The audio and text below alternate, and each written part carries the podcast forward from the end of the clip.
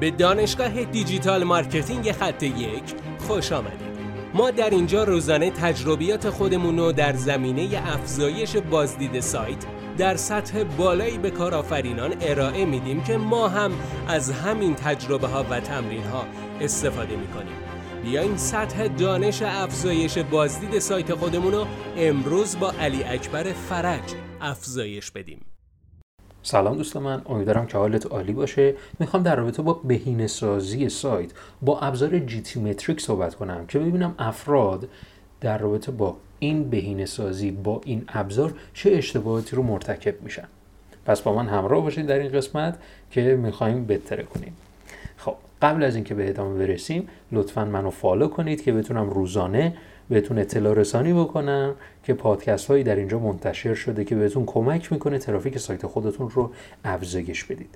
بریم سراغ ابزار قدرتمند جی تی متریکس این ابزار قدرتمند به ما کمک می‌کنه که اشتباهات سایت خودمون رو ببینیم چیه اشتباهات داخلی سایت خودمون.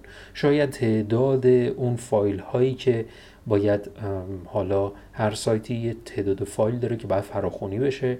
با استفاده از حالا plugin هایی که داریم و چیزهای این چنینی میاد بهمون نشون میده که چقدر فایل داریم زمان load اون صفحه سایت ما چقدر هستش درون گوگل چقدر ما می‌تونیم رتبه خوبی بگیریم و چیزهای این چنینی. فایل هامون به صورت compress هستش یا نه عکس هامون مشکل داره یا نداره همه اینا رو می‌تونیم در با این ابزار GTmetrix که رایگان هستش استخراج بکنیم.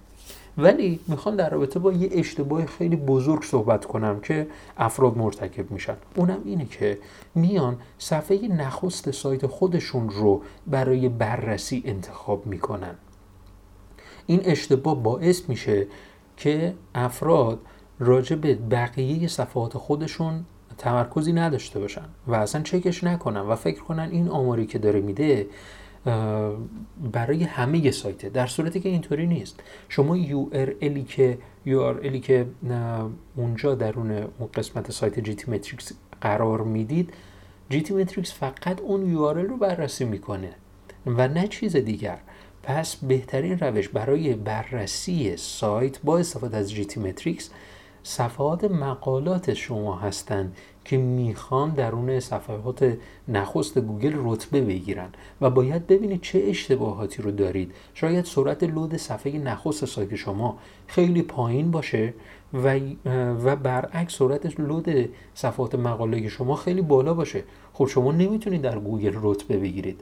چون که این اشتباه رو مرتکب شدید که فقط صفحه نخست سایت خودتون رو درون GTmetrix بررسی کردید و اون رو بهینش کردید. خب پس این روش کارساز نیست. و مشکل شما رو برای این سایت و بهینه بودنش برطرف نمی‌کنه.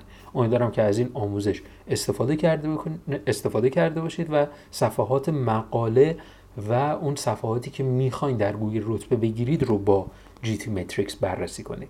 منتظر نظراتتون هستم. موفق باشید. بسیار ممنونم که این جلسه با ما بودید. لطفا نظر خودتو برای ما بنویس و مطمئن باش که خونده میشه. برای دسترسی به منابع بیشتر بر اساس موضوع امروز که می‌تونه به شما در digital marketing کمک کنه به سایت خط یک dot com سر بزن. راستی برای اینکه جلسه فردا را از دست ندی حتما ما را دنبال کن.